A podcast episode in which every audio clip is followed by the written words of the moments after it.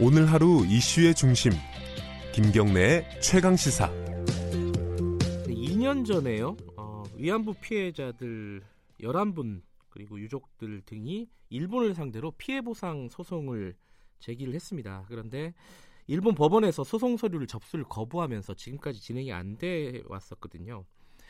어, 우여곡절 끝에 시작이 될 것 같은데 그 중에 지금 피해자 11분 중에 이미 5분이 돌아가신 상황입니다.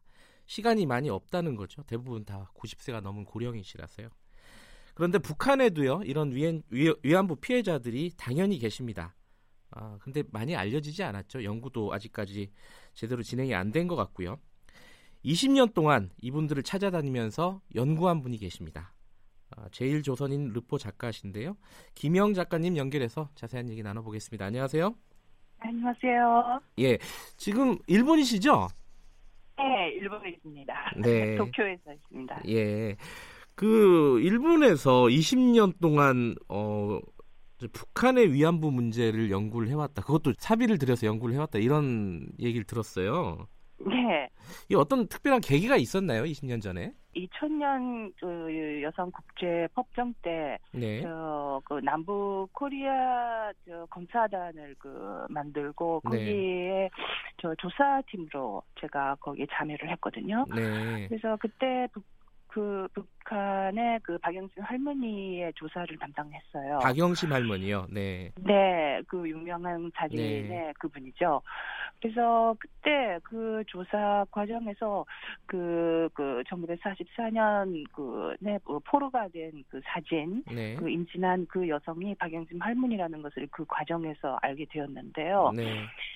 그렇게 해서 그 조사팀에 참여해서 그 여러 가지 그 조사를 하다 보면 저기 북측에서 발표한 내용들이 좀 어, 뭐 사실 좀 충분하지가 않다. 네. 좀 여러 가지 부족한 것들이 많다는 것을 알게 되었고 네.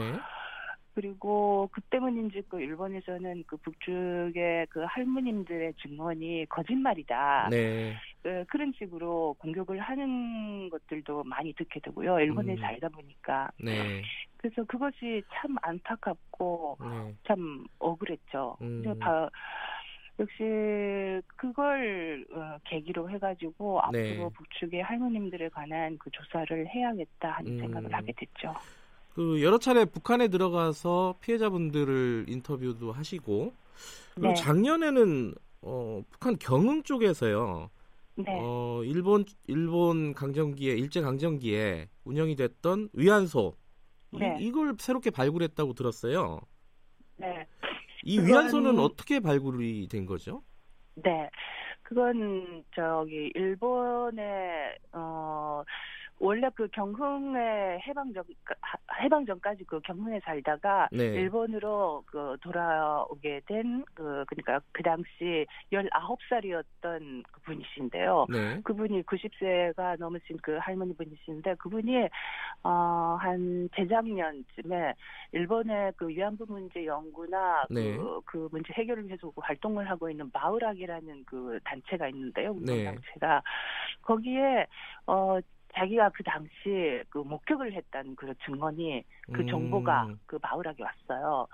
네. 그래가지고 제가 그 북측 그 위안부나 위안소 관련 그 연구를 하고 있다 보니까 네. 거기 마을학의 그 교수님이 어 같이 그분을 인터뷰를 해가지고 조사를 하자. 음, 그래가지고 그 일본 분을 한 대여섯 번 그 인터뷰를 하게 되었고요.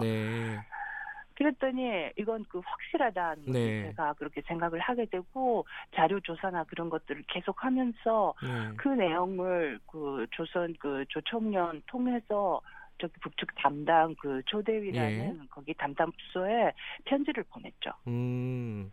그렇게 되니까 예. 저쪽에서도 야 이거 진짜 자기들도 몰랐던 사실이고 네. 이건 참 이 사실을 듣고 흥분하고 있습니다. 네. 이런 대답이 왔더라고요. 예. 그래서 같이 공동 조사를 하면 좋겠다 하는 네. 그런 그 편지 답장을 받고 예. 그래서 북쪽에서도 그 이후에 그 현지의 그 연구원들이 조사를 음. 해가지고 새로 그 목격자인 그 93세 할머니를 찾으시고 네. 어 그분을 직접 만날 수 있게 해줬죠. 음. 지금은 뭐 어쨌든 위안소가 어, 건물 같은 것들은 없어진 상황이라고 들었고요. 네. 그 위안소가 네. 어떻게 운영이 됐다고 증언을 하던가요? 그 일본인 분이? 바로 가까이에 집이 있었고 네. 그래서 마침 그 일본 사람들을 상대로 일본 사람들에게만 그 쌀 배급이 있었대요. 네. 그리고 그 쌀 배급소가 있기 때문에 거기 그 배급되는 쌀을 받으러 갔더니 네. 저기 다른 집하고 다른 그, 그 나무로 어집 안에 그 보이지 않게 가리는 듯이 그 예. 나무로 그 담이 그 세워져 있었는데 음. 벽이 세워져 있었는데 그 앞에 군인들이 네. 줄서 있었대요. 그래서 아. 그것이 참 수상하게 이상하다 그렇게 생각을 해서 집에 들어가서 집에 가서 자기 어머니한테 물어봤더니 아니 거기는 소위 음란한 짓을 하는 곳이다 아하. 이런 식으로 어머님이 말씀하셨대요. 예. 그래가지고 어 나중에 커서 일본에 와서 커서 음. 그 위안부 문제에 대해서 여러 가지 알게 되니 예. 거기가 확실히 자기가 목격한 게 위안수였다 이렇게 네. 생각을 하게 됐다고. 아, 그러니까 네. 일본 군인들이 줄을 서서 대기하고 있었다 이런 풍경을 그 당시에 한국에 있었던 어, 일본인이 목격을 했다는 거군요. 네, 맞아요. 좀 궁금한 부분이요. 북한의 네. 위안부 피해자들이 당연히 있을 거 아니겠습니까? 네, 근데 이제 우리 그러니까 우리 남쪽에도 위안부 할머니들이 실제로 증언을 할 때까지는 굉장히 어려움을 많이 겪었습니다. 뭐 사회적인 네. 편견도 있고요. 네, 어, 북한도 그런 어려움들이 굉장히 많았겠죠. 네. 똑같은 저게 거의 분단이 되기 전까지는 같은 조선이었고요. 네네. 현경이란 그런 상황이라는 것은 똑같다고 생각을 하시면 될 것 같고요. 네. 역시 저게 음 이전에도 70년대랑 그 80년대 네. 그 조선인 위안부에 관한 그 책들도 일본에서도 나왔고 네. 당연히 그런 사실들을 그 북한에서도 그 알고는 있었죠. 네. 하지만 그것이 역시 음 제가 생각하기로는 네. 음 여성주의, 그 예. 페미니즘 운동이라든지 그런 것이 역시 활발하게 이렇게 나올 때까지 예. 그때를 기다려서 사회적인 어 변경이라는 것이 조금씩 네. 그 아니다 하는 그런 분위기도 조성이 되고 네. 그리고 어 한국 경우는 그 윤종국 선생님처럼 네. 이 사실을 그 발굴하시는 그런 연구자분들이라 어 그런 피해자분들이 이것은 본인의 어 저기 잘못이 아니다라는 네. 것을 확실히 주장해 주시는 분들 네. 그런 분들이 계실 때까지 기다려야만 음. 어 본인들이 증언을 할 수 있었던 게 아닐까 그렇게 생각을 하는데요. 예. 그쪽에서도 똑같다고 생각합니다. 음, 북한, 그러니까 북측 분들도, 북측 주민들도 이런 위안부 문제에 대해서 관심들이 많나요?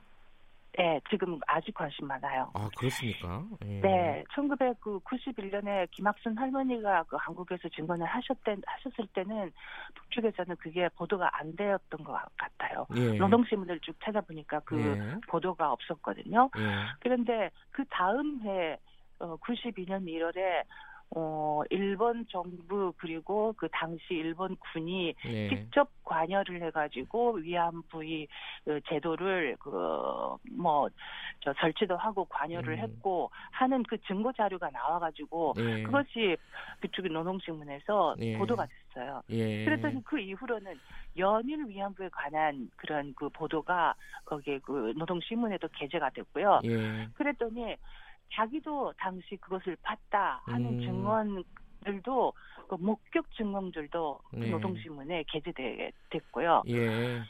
그런 식으로 분위기가 조성이 됐나 봐요. 예. 그랬더니 지금 현재 어 작년에 경흥 그 위안소가 발견됐다는 그 보도가 된 이후로 예.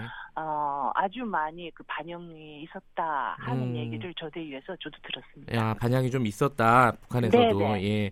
근데 아까 그 이런 어, 목격자가 양심적인 고백을 하신 분이 일본 분이라고 얘기를 하셨잖아요. 네, 지금 이제 한일 관계가 그렇게 좋지는 않습니다. 네, 네.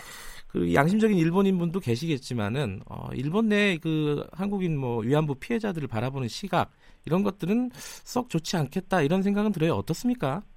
네, 아주 좋지 않죠. 예. 그래서 사실 그 증언을 해주신 그분도 그 노동신문이 발표된 이후에 예.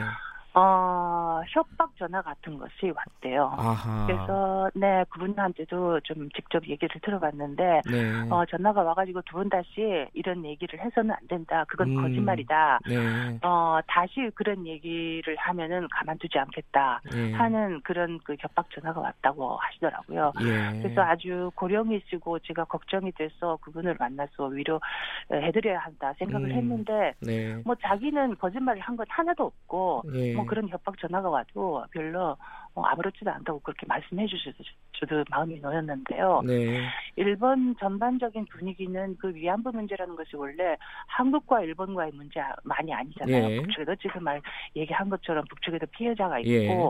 그렇기 때문에 한일 관계에서 무슨 뭐 합의요 뭐요 그런 식으로 얘기를 해도 이건 해결이 안 되는데 네. 꼭 한국에서만 그 민족적인 그 시각에서 이걸 공격한다 이런 식으로 일본에서 다시 공격을 하는 거죠. 예. 완전히 이 문제를 어, 한일 관계로만 만들려고 하고 있는 것은 그리고 네. 정치적인 그 거래로 해결하려고 하고 있는 것이 일본 측이라고 저는 보고 있습니다. 네. 일본에서 뭐 상황이 많이 좋지 않을 텐데 이렇게 네. 어렵게 연구해 주시는 걸 보니까 저희들은 그래도 어, 어떻게 좀 진전이 될 수 있겠구나 이런 좀 희망을 갖게 되네요. 네. 예. 알겠습니다. 오늘은 여기까지만 듣겠습니다. 고맙습니다. 네, 감사합니다. 예, 북한 위안부 문제를 연구하고 계신 김영 작가분과 이야기 나눠봤습니다. 네, 아, 3월 14일 목요일 KBS 일라디오 김경래 최강시사 오늘은 여기까지 하겠습니다. 0963님이 일본 사람이 한국말만 하는 것 같다고 하시는데 그 2점 제1교표 2.5세라고 하십니다. 그러니까 한국말 약간 조금 서툰 감도 없지 않아 있을 것 같습니다. 아, 저는 뉴스타파 기자 김경래였고요. 내일 아침 7시 25분 다시 돌아오겠습니다. 고맙습니다.